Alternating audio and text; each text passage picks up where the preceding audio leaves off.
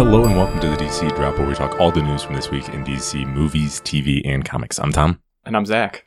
Let's talk a little bit more about Batman. The Hollywood Reporter had an article, and starting with, they mentioned a little bit about the Robert Pattinson rumors and how some people think it's a done deal, some people think it's he's just the leader of a of a short list, a front runner for it, and so they still they according to them it's still an ongoing process, and that could include screen tests, costume tests, readings, and meetings basically they're saying WB wants to be very careful. They're being very patient, very cautious, make sure they've got check everything, uh, background checks. I'm assuming that that kind of thing, really, to make sure that they've got, uh, you know, because Batman is important to them. They want to make sure they've got someone good and they can rely on and and hopefully be around for a while. But yeah, there's along, not much to glean from that. Just um, taking time to find the right person. That makes sense. You want whoever's going to play Batman to be around for a while and to to be committed to the role and like actually want to do it. But yeah, so not a whole lot to take from that. Yeah, I'd still be surprised if it's not Pattinson, just yeah. because Variety seemed pretty confident in that. So I, I, have no reason to doubt them at this point. But it might be a little while before we get an actual press release from WB saying this is the new Batman. But they also talked a little bit about the villains and who could be the villains, and it's more of what we've heard before. But they get into a little bit here, and, and from from the article, it says, quote, Matt Reeves is still tweaking his script, which is rumored to have at least two villains, the Penguin being one of them, according to sources. One person is telling us there will be around a half a dozen villains. We're hearing of another perfect character making an appearance in the script as well. Yeah, obviously uh, alluding to Catwoman. Um, yeah, oh. I uh, maybe actually I don't know. Um, no, this I, I like this. I like the idea of having uh, maybe a couple villains working together against the Batman, or maybe even six or half a dozen, whatever you want to call it.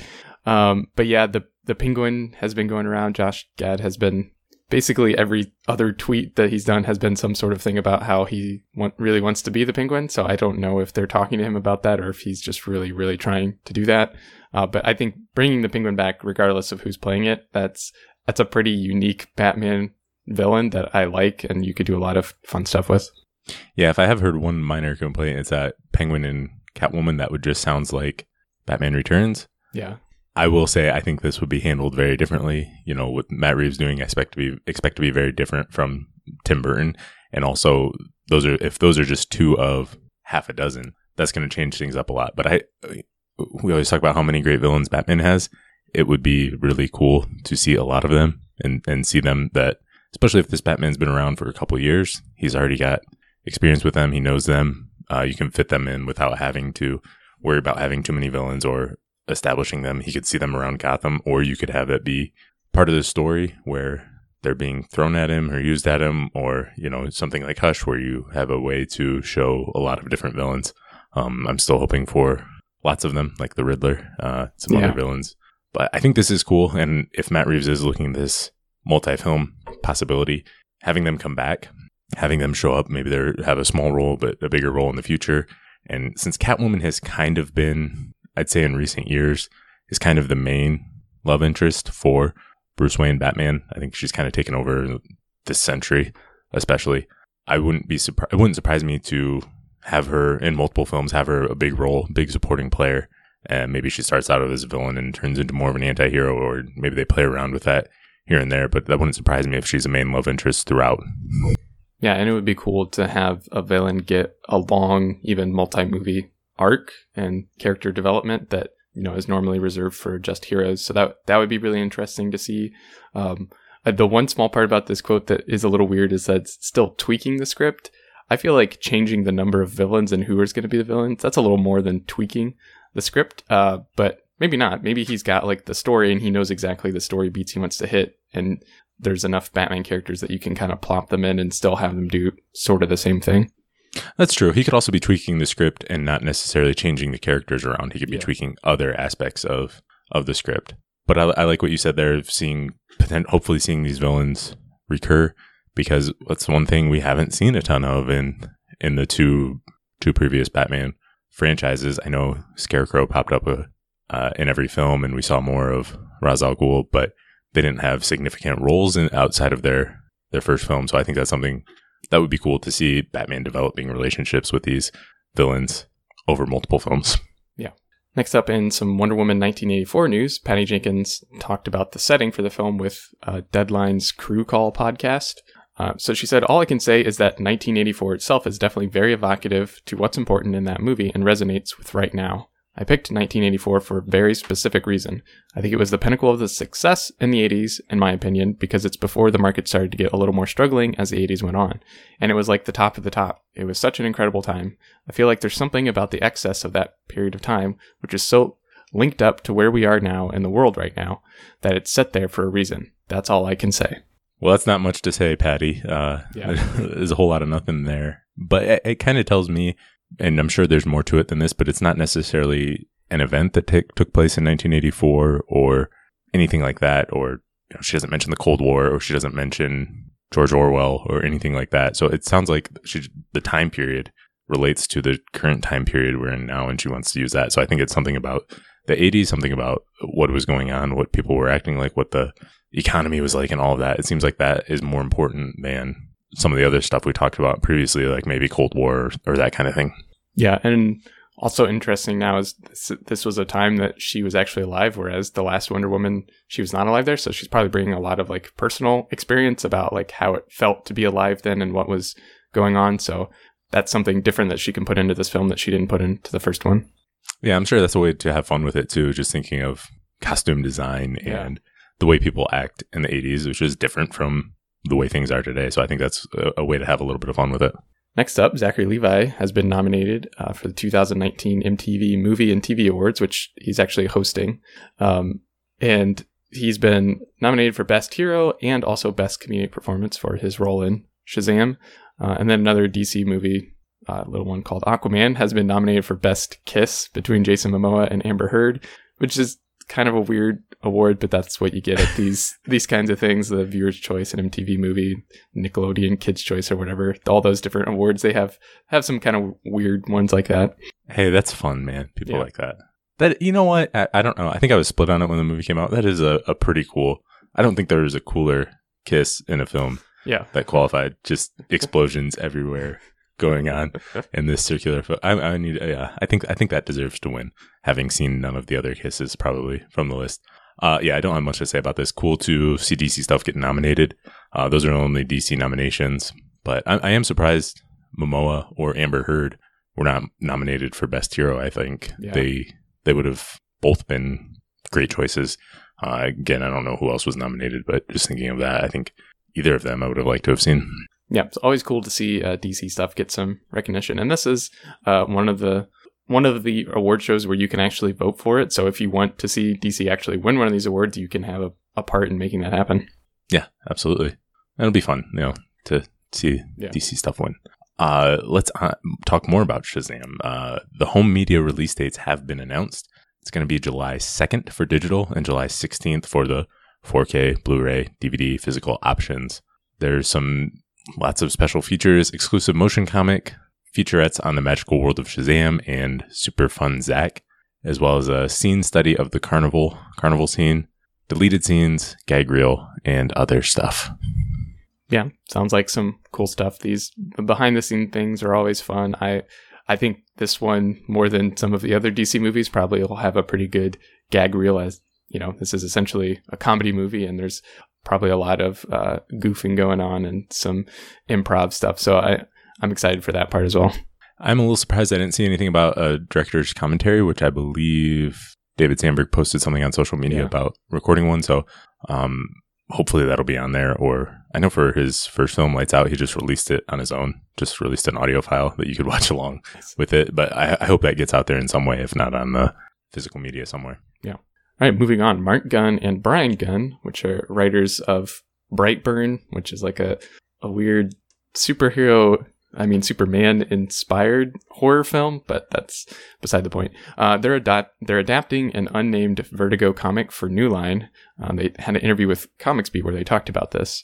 So they said, among other things, we're working on a sort of DC Vertigo adaptation for New Line that we can't totally talk about but it's not a heavy horror idea. I will say that. So, uh, The Brightburn was a, a, very, very heavy horror film. So, this is maybe a little bit of a departure from that. Yeah. So, having not seen Brightburn and not not knowing what they're working on, it's tough to say anything about this. If the Gunns, the Gunn name sounds familiar, one of those is James Gunn's brother, and the other is a cousin. So, um, and he produced Brightburn. So, and, and you know, I don't have much to say about this. They also wrote Journey to the Mysterious Island. I think that's the only film I've seen of that, and that's a fun Dwayne Johnson action thing going on. So, I don't have really any, you know, without knowing what they're working on, I have no idea what this could be. So, uh, is there any Vertigo thing that that jumps out? I mean, there's been lots of things that have been put in development. Uh, Federal Bureau of Physics, Fables, Hundred Bullets, which once had may still have Tom Hardy attached as a producer and possibly star. Sandman has had several different iterations. We've seen lots of Vertigo stuff move to TV. Uh, Y the Last Man was once in development as a film, and now it's going to TV. Um, so yeah, I don't. Most likely, this is probably something like The Kitchen, that some small Vertigo comic that we we don't know much about that is being turned into a movie. Uh, Books of Magic would be awesome to see. That's never going to happen. I can, I think I can yeah. definitively say that that that's never going to happen. That's a Vertigo thing. Um, yeah, I mean, Sandman would be really awesome to, to see. I, I doubt that this is what they're working on. I don't know. I think they've they've had some like, or maybe they are trying to do something different because they've had really big names attached to Sandman that, that just didn't work mm-hmm. out. So maybe they're going to try to give it to some lesser known and do a smaller thing with it. So um, that w- it's still I think that would be really cool to see as a, a Sandman film, and hopefully we're gonna see that at some point. Yeah, Sandman and Fables. I think Fables would be great on HBO. I'd like to see them at some point, but I don't know if you know. Again, without having seen much of their work, I don't know if they'd be the best choice for for those or not. Yeah. Let's talk some animation. The release of DC Super Pets has been delayed. That animated movie was scheduled for May 2021. Now it has been pushed back from May 22nd of 2022. Uh, I've seen some people say John Wick 4 just moved on to that date in 2021. I don't think that is really, I don't think you move an animated movie a year back just because an R rated John Wick, as big as John Wick is, you don't move it back a year because uh, of that. So I'm, I'm assuming this delay had nothing to do with that and they just need another year to work on it and get it ready to go. Yeah, this isn't like, I don't know, this doesn't super affect me. I, I'm not like this obviously isn't at the top of the list of films that I'm looking for. I think it's a really I think it's a very interesting idea and I think they could do something pretty fun with it um, if they do it right. So if they need more time to do that, that is perfectly fine with me. Deadline gave the first bit from their article. First bit, I'm assuming this is a, a, little synopsis for the film instead of just a general mention of what Super Pets is, but they said Super Pets features the furry friends belonging to the likes of Batman, Superman, and Wonder Woman. The latter's pet is a kangaroo named Jumpa. Yes, that is true. From 1942, Jumpa from Wonder Woman comics. Uh, flying kangaroo? Yeah. Um, that, so I'm assuming this, that means we're going to see Krypto and Ace the Bat. We haven't gotten specific mentions of what pets might be involved. Uh, it sounds funny to say that as I say that right there, that we don't know what characters will be involved. But yeah, I'm hoping to see Krypto and Ace and Jumpa. Yeah, those would all be cool to see if you're going to do a Super Pets movie. Yeah, that would be cool to see. And this is a this would be a perfect movie to release in I don't know if if they're going to have this anytime soon, but like a dry spell of not releasing a movie for a while, this would be a perfect movie to release then for one to to get kids interested in DC properties, um, but also just to have some sort of DC attached thing out there while we're waiting in between the the bigger films. Oh yeah, I agree, and that's what was weird about the release schedule yeah. for it as it was because Batman is coming the next month, and then in August it would be the Suicide Squad. So maybe in 2022 they didn't have a, a place to put it, or you know they had an opening for it that that works a little bit better. Yeah. Next up, the release date for Batman Hush, the animated film adaptation that's coming out, has been announced. So digitally, it's going to come out July 20th, and then physically, it's going to come out on August 13, and also go to the streaming service DC Universe that date as well.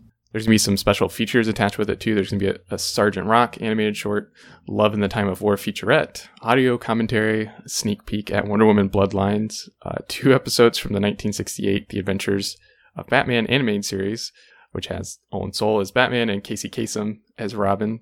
Um, so a lot of a lot of special features on this film. That's that's pretty cool. I'm glad to see some of the 60s animated stuff yeah. on these as, as special features since they uh, usually have Batman the animated series or something like that. But yeah, that's really cool, and I'm excited for Hush. I, you know, it's a good comic, and I think they'll they'll do a good job with it. I might be more excited, but this is where the Sergeant Rock animated short is going. seeing him take on some, uh, seeing Sergeant Rock against some Nazi zombies. I, I might watch that first before watching Hush.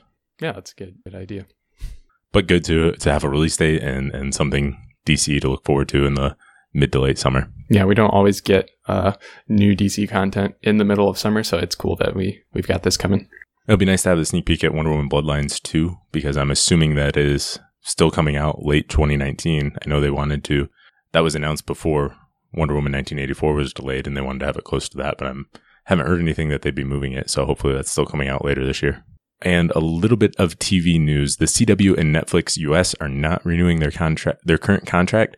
So that doesn't mean all the shows are disappearing off Netflix if that's how you watch them. But the current shows, nothing will change for now. So Arrow, The Flash, Supergirl, Legends of Tomorrow, and Black Lightning, they will remain on Netflix. New seasons become available eight, eight days after the finale. This contract change does not affect any of those shows, is what it sounds like, what I gathered uh, from all of this. New shows, however, so such as Batwoman, will not be under that contract and they can be shopped individually to streaming services.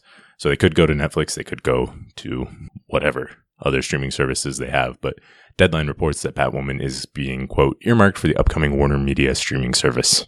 Yeah, this is, I, I mean, I think overall, like, this is kind of disappointing just because it means less people watching these shows. Like, if Batwoman does not end up on Netflix, there's going to be less random people just stumbling across it and watching it who don't have the Warner Media streaming service. So that's kind of disappointing, but it is also completely understandable from a financial point of view. And we can we can talk later about how Netflix is going to die. That's just my personal opinion. I don't think Netflix is going to stick around for a while, but that's my own weird thing. So, but um, yeah, it's a little bit disappointing, but also understandable. Uh, went to a dark, dark place there, but yeah, Netflix has been huge for the Arrowverse and other DC shows, uh, especially with the Arrowverse being available eight days after the finale. You can binge watch the whole season in plenty of time to get ready for the new seasons. I know that brought in a lot of new fans, or a lot of fans just waited to watch it then because it was so convenient and an easy way to catch up. So, yeah, that's probably a larger discussion. Uh, your thoughts on Netflix and everything there, but certainly a year from now and a year after that, and then every year going forward, streaming is changing, and I have no idea where it's going or, or anything like that. So, Batwoman going to Warner Media, we still don't know how that if that does happen, you know, how's that going to impact with DC Universe or having DC shows on there? You know, it's keeping things DC specific.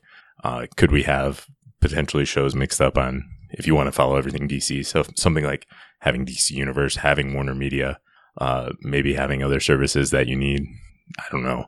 Um, that's definitely something to wonder about and know how it's how we're going to be able to keep track of all of those in the meantime. But again, with these CW shows, you can still watch all of them the day after they air on the CW network. They keep five episodes on there, so you can keep watch them on the CW.com or the CW apps or anything like that with commercials. So uh, you can still watch them pretty easily if you want to keep up as they go. But yeah, I'm I'm fascinated to see where streaming is two to three years from now. Yeah, is uh I don't remember. It, are any of the CW shows on Hulu as well? No, that they used to be. You know the most recent five episodes, but that all ended with um with that the last CW okay contract when they started doing putting everything on the CW app uh, a couple years ago.